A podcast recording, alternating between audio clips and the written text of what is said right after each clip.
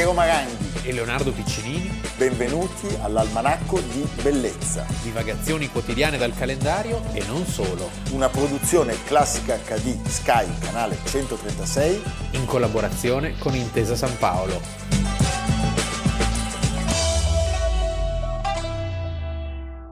«17 marzo 2021, Almanacco di Bellezza». Allora, Leonardo, alle mie spalle c'è un volto nuovo ed è il modo sentimentale per iniziare il racconto della nostra puntata. Perché? Perché questa splendida foto è stata fatta da un caro amico, Ralph Fassé, che è un grande manager del mondo della farmaceutica, con la passione della fotografia. Ralph Fassé nella sua vita ha fotografato, pubblicato, organizzato mostre dedicate a dei mostri sacri della storia della musica e della danza, Pierre Boulez, Stockhausen, e in questo caso l'oggetto della sua indagine è il tataro volante. Il tataro volante, cioè Rudolf Nureyev. Oggi noi vi parliamo di Nureyev perché? Perché il 17 marzo del 1938 su un treno, quindi già la partenza è speciale,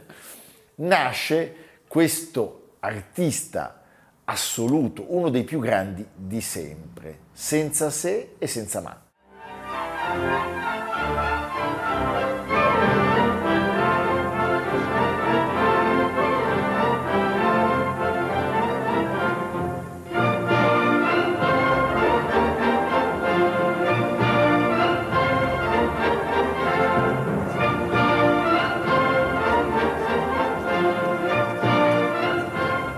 Within a matter of days, he was signed up by the prestigious Marquis de Cuevas Company in Paris.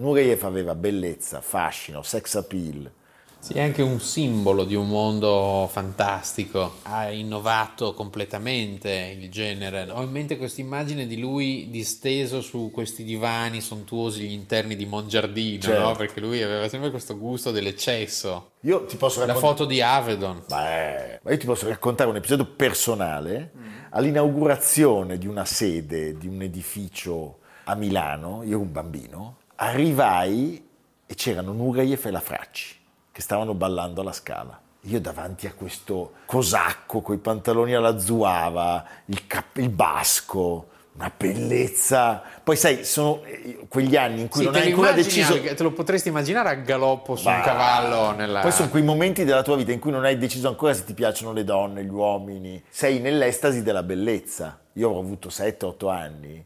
Per me fu una cosa folgorante. Lui mi firmò un autografo e poi vedendo arrivare la Fracci pensa che imbecille che sono. Dici, che Volendone un altro, no. Eh. Ho stracciato in due quello di Nureyev. No. Perché l'avevo piegato. Ah, no. Un cretino. Vabbè, andiamo avanti. Parliamo di Nureyev, non di me. L'abbiamo detto, nato eh, nel 1938.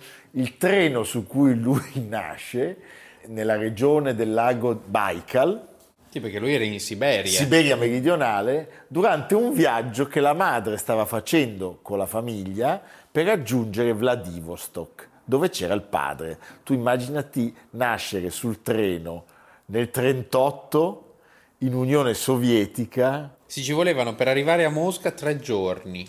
Cioè, vuol dire che hai già e vinto. altre 16 ore se volevi andare a Leningrado. No, una cosa pazzesca. E il piccolo Udi fin da subito dimostra di essere un uomo molto determinato, testardo, sicuro, certo di quello che lui vuole fare nella vita. Il padre era un personaggio molto rozzo, lo picchiava. La madre invece aveva capito che lui avrebbe avuto una strada di talento, di successo e quindi lo incoraggia in qualche modo ad andare appunto a Mosca, a Leningrado, al Kirov, alla scuola del balletto di Stato e poi da lì una carriera mondiale. Ah, sì, una carriera mondiale che come sappiamo poi ha dei momenti assoluti e decisivi. Lui era ribelle, allergico alle regole imposte. Ricordiamo, parliamo della Russia di Khrushchev e la strettissima sorveglianza Del KGB. cui erano sottoposti gli artisti, gli sportivi, gli intellettuali che andavano in giro per il mondo, lo prende subito di mira perché capisce che le sue inquietudini eh, sono foriere di pericoli, come poi di fatto sarà, difficili da scopre, gestire. scopre gli agi occidentali. A Parigi eh, si sa, ci si divertiva molto, e quindi si faceva tardi e comincia a, a uscire dai binari. È sempre si è sorvegliato notte e giorno. A un certo punto diventa intimo della Clara Saint, no? Eh, che era la nuora di André Malraux. E lei lo aiuta a, a- a esaudire il suo sogno, cioè di non tornare più in Sì. Russia. Lui si dichiara rifugiato politico all'aeroporto di Le Bourget. Di Le Bourget, Siamo nel 1961, anno fondamentale perché nel 1961 c'è la costruzione del muro di Berlino. cioè guerra fredda proprio a, a manetta. E nel 61 quindi l'Unione Sovietica ha un grande scacco con questa vicenda di Nureyev che è molto scomoda e anche un grande successo però con Gagarin che è l'uomo Certo, nello che spazio. l'uomo nello spazio. Cioè in quel 61 succede, Succede di tutto. Allora, credo che l'episodio decisivo per la sua fuga, il suo non ritorno, nasca dal fatto che lui è arrivato all'aeroporto con il resto della compagnia che deve trasferirsi a Londra, di cui lui non è ancora la, la massima étoile, gli venga comunicato da questi Gauleiter eh, sovietici, però in questo caso, che presidiavano eh, gli artisti, Spioni. gli spioni, gli viene comunicato che lui non deve seguire la compagnia per andare a Londra, ma deve tornare a Mosca. E questa cosa evidentemente genera in lui eh, uno sgomento pazzesco, ma in quel momento, diciamo, Lui scopre il suo diritto all'autodeterminazione. sì, in maniera veramente roccambolesca, cioè c'è il, c'è il funzionario giusto che ha un po' di coraggio dentro all'aeroporto, poi la Francia è un paese straordinario da questo punto di vista. Sì, perché erano già pronti lì con la piano B i russi. Eh, certo. Cioè, nel caso di, in caso dica di no, aprire la boccetta e portarlo in bagno. Esatto. Cioè, questo. C'è un buon film. Il corvo bianco, Il The corvo- White Crow. The, The White Crow del grandissimo Ralph Fiennes, Sì. che è Voldemort tra le tante cose, Esatto. ma è tante altre cose, il cattivissimo di Schindler List, È vero. che racconta proprio questo momento. Devi essere molto conosciuto a Leningrado. Sarai stato la loro prima scelta. Qualcuno si è opposto veramente. Si è opposto. Non volevano che venissi. Mi ostacolano in molti. Perché? Come mai ti ostacolano? Sergeyev non voleva portarmi. Era contrario. Io non gli piaccio. Non riesco a capire, se il responsabile del corpo di ballo non ti vuole, come mai sei qui? Mi sembra ovvio. Devono mostrare al mondo che il Kirov è il migliore. E come potrebbero senza i ballerini migliori? Yuri e io. Lui è persino più bravo di me. Potete uscire? Scusami? Voi ballerini, vi, vi è permesso uscire da soli? Beh, siamo qui. Sì, ma non mi riferivo a stasera. È concesso? Ci hanno detto di non parlare con gli stranieri, soprattutto se ballerini. Di non uscire con loro. Non mangiare con loro. Non comunicarci. Non discuterci. E di relazionarci solo con i socialisti. E non hai paura? Cosa possono farmi? Non possono bloccarmi in strada. Né arrestarmi. No, ma quando tornerai a casa non ti renderanno la vita difficile. Io ho un dovere. Che genere di dovere? Vedere tutto ciò che posso. Imparare. Oh, e cosa vuoi vedere? Picasso. Matisse. Rodin. Ogni giorno dei nuovi dipinti. Guardarli. Guardarli davvero. Capire cosa insegnano. Mm. È importante? È importante per la danza? È vitale. È vitale per la danza. È più bello da suggerire ai nostri spettatori il documentario dei fratelli Morris, che tra l'altro è distribuito da Nexo, quindi si trova facilmente, che racconta benissimo tutta la parabola di questo che possiamo definire un fenomeno culturale globale, Sì. perché è oltre la danza, Oltre. è veramente un simbolo di bellezza. Naturalmente i giornali, anche per motivi politici e non solo artistici, cavalcano subito questa occasione straordinaria e lui senza un soldo in tasca, senza amici per ora, poi ne avrebbe avuti eh, molti e senza nessuna certezza di farcela, in pochi minuti decide il suo destino. Questo sarebbe successo altre volte dopo di lui, L'altro grande di- disertore è Baryshnikov certo. negli anni 70. Negli anni 70. Quindi cioè, si è aperto un filone. Allora, la sua carriera fu un susseguirsi di trionfi che sono scolpiti nella storia della danza. Lui inizia a ballare con la compagnia del marchese di Cuevas. Di Cuevas. Mamma mia. Cileno. Cileno. Sì. Poi balletto reale danese con il grandissimo Eric Brun Sì. e poi il Royal Ballet a Londra. C'è l'incontro fulminante con Margot Fontaine, lei era la grande regina della danza mondiale ed era a fine carriera, ma questa amicizia vera, profonda, Sì, i due grandi legami sono Brun, che poi morirà e lui lo, gli dirà addio, sogni d'oro, principe di Danimarca. beh, Sì.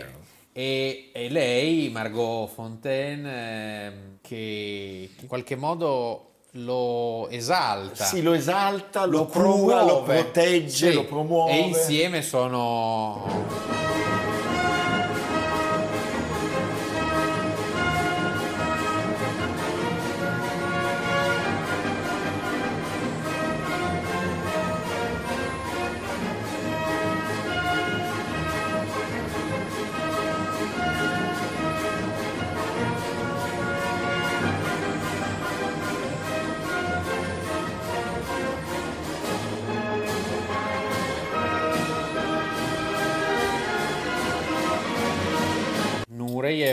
Avrebbe poi ricordato della- di questa grandissima donna, lei investì tutto su di me. Per Covent Garden fu uno shock, Certo. non si era mai visto nulla del genere. Eh, Romeo e Giulietta, c'erano dei, dei momenti No, indimenticabili. no, stupendo. Lui nel frattempo era stato condannato a sette anni dall'Unione Sovietica per diserzione. Per diserzione. Tra l'altro pensa col peso di aver lasciato lì la famiglia. la famiglia. E lui tornerà solo nel momento in cui cadeva il muro di Berlino Quindi poco prima della sua morte. e andrà, farà 1300 km di viaggio per andare a trovare la madre, che non vedeva da un sacco di tempo. È tutto esaltante e straziante in Sì. Nureyev. A- Attraversa la storia dell'Occidente nei suoi momenti più alti e anche nei suoi momenti più bassi, come ad esempio la fine Lights, cioè quel momento in cui l'America sottovaluta enormemente questo problema. Reagan sottovaluta questo problema che, ricordiamo, mieterà migliaia di vittime. Lui, insieme a Rock Hudson Sì. e ad altri che abbiamo citato, uno dei più celebri, certamente il più luminoso, diceva qualsiasi cosa accada, rivoluzione, guerra, capovolgimento di ideologie, di religioni, di tutto, io devo continuare a danzare in ogni caso fino all'ultimo respiro. E così fece, perché eh, Questo sappiamo, giovane leone che saltava a tre metri d'altezza. ricordiamo il sodalizio con Carla Fracci Certo. e poi eh, l'Italia è diventata anche il suo rifugio, perché noi sappiamo che di A fronte- Ligalli. a Ligalli, di fronte a Positano, lui scelse l'isola degli ultimi anni della sua vita, è un luogo dell'anima, Napoli fu un punto di riferimento. In questo mi fa pensare un po' a Caravaggio. Caravaggio, Pasolini, Sì, cioè ma il rapporto con Napoli trovo, cioè questa città che ha, ad anime così grandi e insieme inquiete ai da- fuggiaschi, Sì, ai alle fuggiaschi. persone in cerca di un rifugio. alla sua ultima uscita pubblica per la produzione del 1992 della Bayadera al Palais Garnier, lui fu accolto da una emozionante standing ovation del pubblico. Il ministro della cultura Jack Lang eh, gli conferì la più alta onorificenza della cultura francese, cioè Chevalier de l'Ordre des Arts et Lettres. Sì. Capisci, i francesi in questo Sì. sono meravigliosi. Morì a Parigi alcuni mesi dopo, aveva 54 anni. Di Nureyev dobbiamo ricordare non soltanto il suo modo di ballare, il suo modo di vivere, di essere, ma anche le sue coreografie e anche alcune scorribande cinematografiche. In un film eh, così di alti e bassi, in cui però lui risulta simpaticissimo. Beh, stupendo. Io da bambino- panni di Rodolfo Di Valentino. Rodolfo Valentino, diretto da Ken Russell, Diretto cioè da Ken mica Russell, pizza e fichi. Sì.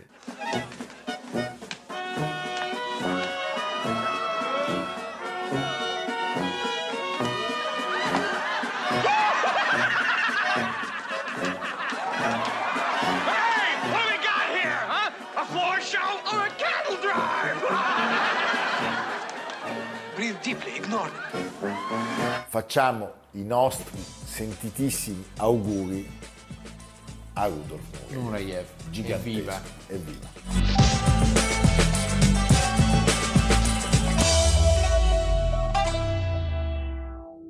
Il 17 marzo è un giorno di bellezza.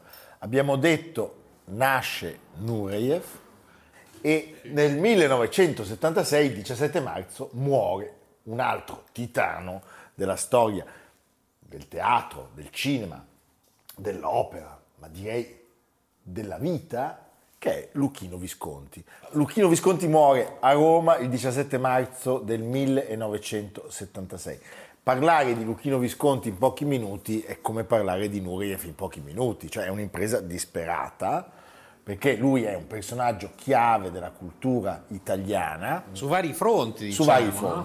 È stato Apparentemente anche contraddittorio, Beh, se vuoi. in qualche modo sì, ricordiamo come lo chiamavano i socialisti, il Conte Rosso. Sì. Beh, lui aveva aderito al- all'ideologia comunista ed era lui personalmente, Leonardo, perché so già cosa mi stai per dire, No, no, il più aristocratico degli aristocratici. Certo, certo. Lui, Lui... una figura di assoluto. Infatti Goffredo Fofi lo definisce diviso tra raffinato decadentismo e marxismo programmatico. No, ma stupendo. E la sua personalità è talmente ricca di contraddizioni e oggetto di tali controversie che risulta difficile prendere veramente coscienza della sua effettiva portata storica nelle sue varie attività. Innanzitutto mi piace dire una cosa, che Luchino Visconti è uno dei rarissimi casi in cui un regista cinematografico È stato anche un grande regista d'opera. d'opera e di teatro.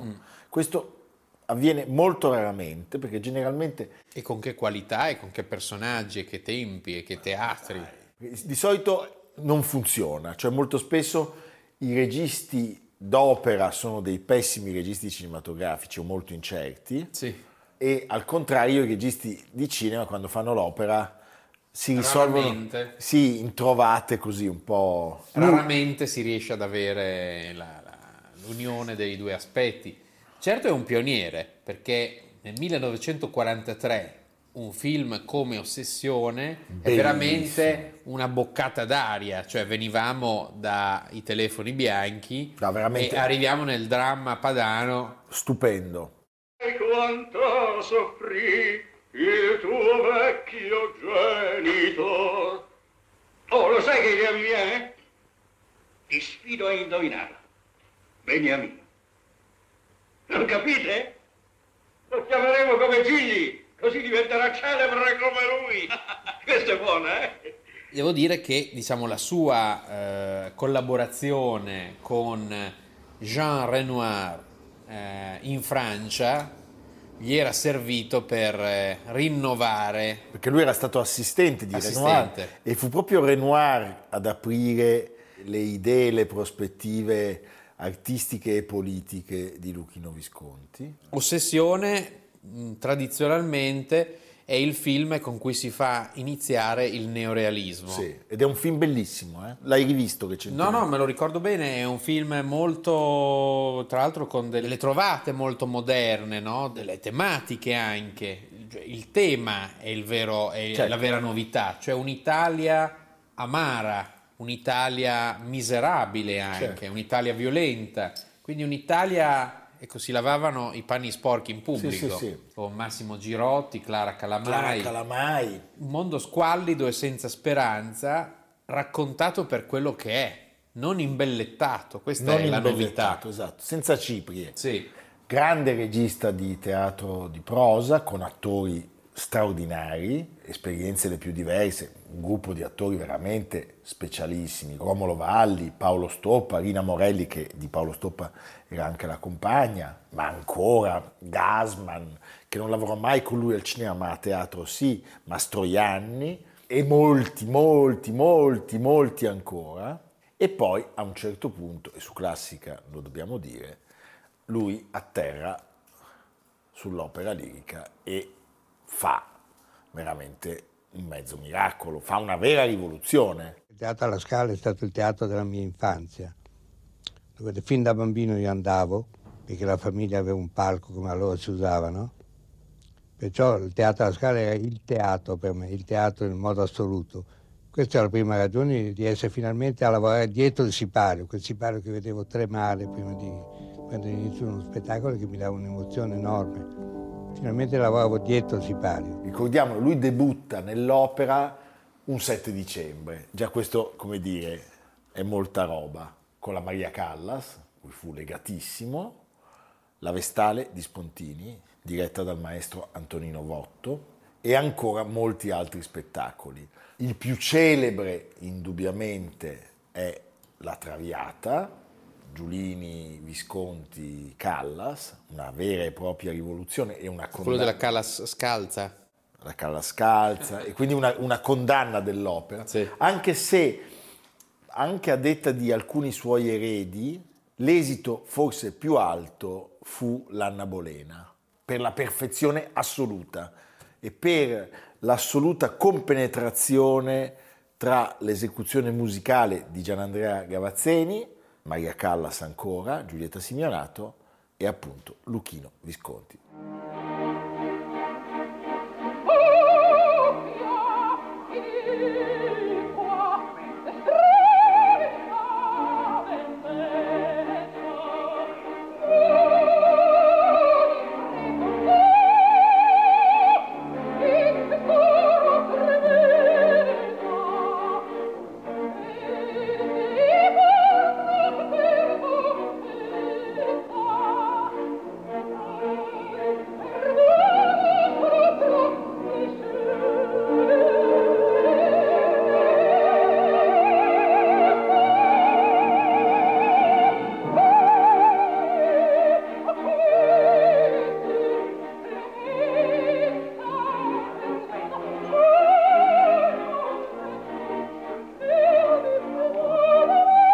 Punto di vista cinematografico si passa da opere di grandissima bellezza ma anche difficili, come La Terra Trema ad esempio, che doveva essere solo il primo episodio di una trilogia, cioè una sorta di eh, trasposizione dei Malavoglia Sì. al cinema, enorme insuccesso commerciale, Rosi e Zeffirelli aiuti di, di- di Visconti. E senso, cioè nel giro di sei anni hai il mondo duro, nudo e crudo dei pescatori in dialetto siciliano, quindi Certo. con una eh, filologia anche della... E poi quell'estetica, E poi quell'estetica, io penso che Senso sia il suo film più perfetto. beh, è un film stupendo. Intanto è il film che riscatta il cinema italiano dal non, non sapere molto bene fare film in costume, Sono film, no? Cioè noi un film come Barry Lyndon ce lo sogniamo. Ce lo sogniamo. Però Senso è a quel livello. poi ci sono- Perché la capacità, la cultura di Visconti, la cultura artistica, Beh, cioè i quadri, I quadri. di Lega, di Fattori, la esatto, battaglia di. Custozza, il film si doveva chiamare Custozza. Custozza. E però eravamo nel 54 e Custozza è stata una grande sconfitta per l'esercito italiano. Oggi si potrebbe fare tranquillamente, Ma certo. ma allora ancora era un tabù. Un film che in qualche modo rasenta la perfezione. Sì, sì. Eh, Alida Valli. la parte musicale è straordinaria, dall'inizio il trovatore, E poi eh, Bruckner, la settima, le carrozze. le divise bianche degli austriaci. Ah, no, il, te- Cioè, il tenente Franz Mahler interpretato da Farley Grange. Sai chi lo doveva fare in un primo tempo No, e no. poi non, non si è riusciti ad averlo? Marlon Brando. Beh, penso, Pensa eh. che Stupendo. Tratto da Camillo Boito. eh. da Camillo Boito, 1883, l'opera di Camillo Boito, l'adattamento, grandi personaggi, Suso Cecchi D'Amico, Giorgio Bassani e Tennessee Williams. No, capisci? E questo intervento di Ma Tennessee signori, Williams è stato, è stato individuato soprattutto in alcune scene che sono meno riuscite, secondo alcuni critici, ad esempio quando lei scopre il- l'austriaco con la sua amante, Ah, e gli rivolge delle parole da, da western, Sì, sì, sì. cioè meno adatte, Mente, diciamo, mente no? molto bene. Sì.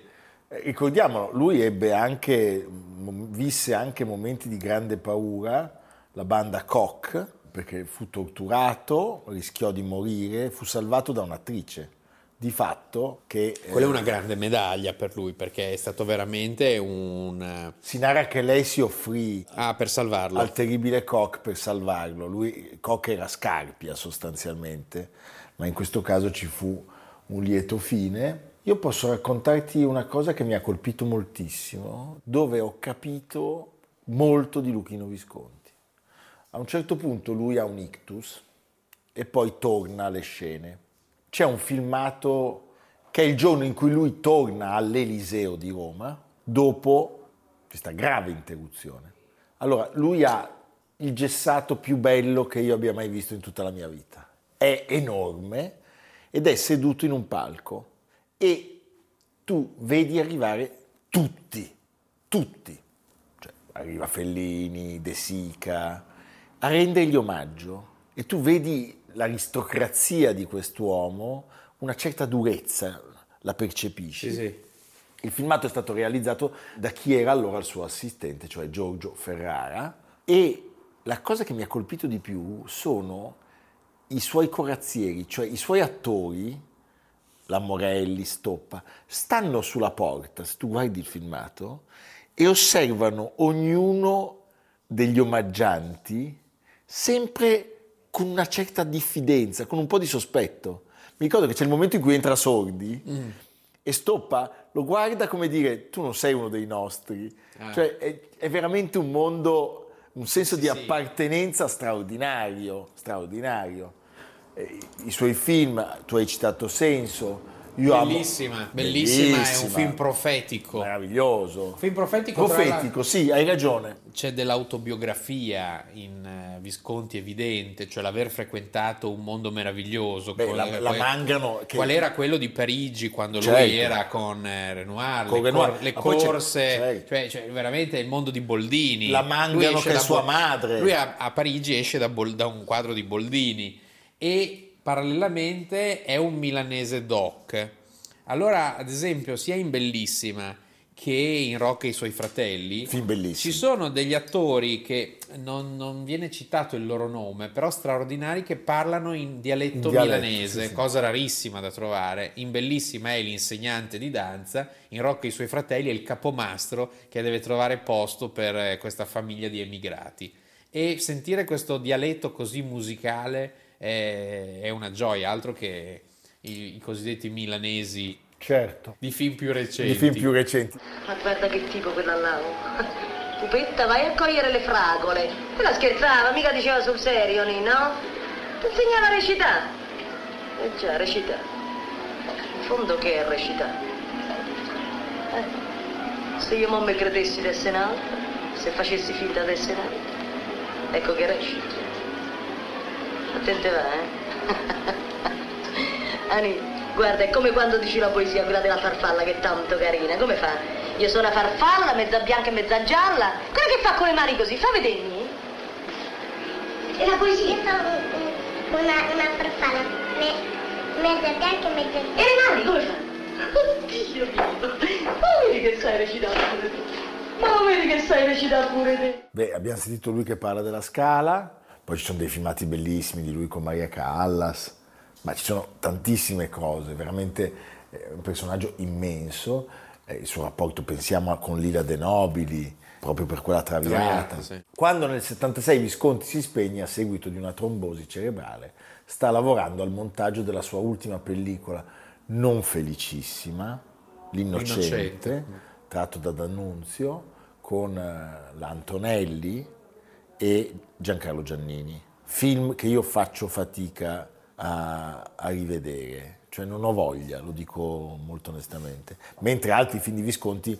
eh, Quest'anno sono i 50 anni di Morte a Venezia e poi Gattopardo, cioè, Ludwig. con Trevor Howard Anche, anche che quello, fa Wagner terribile. quello è un film insuperabile, per Insuperabile. tutta la tradizione del cinema italiano. Tra l'altro lui si prende il lusso di far rifare Sissi a Romy Schneider, A Romy Schneider, sì. ma che Sissi rispetto a quella, diciamo, della nostra infanzia. Sì. Cioè che ha accompagnato. Destino di un'imperatrice. Destino sì. di Ricordiamo la sua attenzione per la musica, le colonne sonore, forse ci meritiamo un po' di Verdi.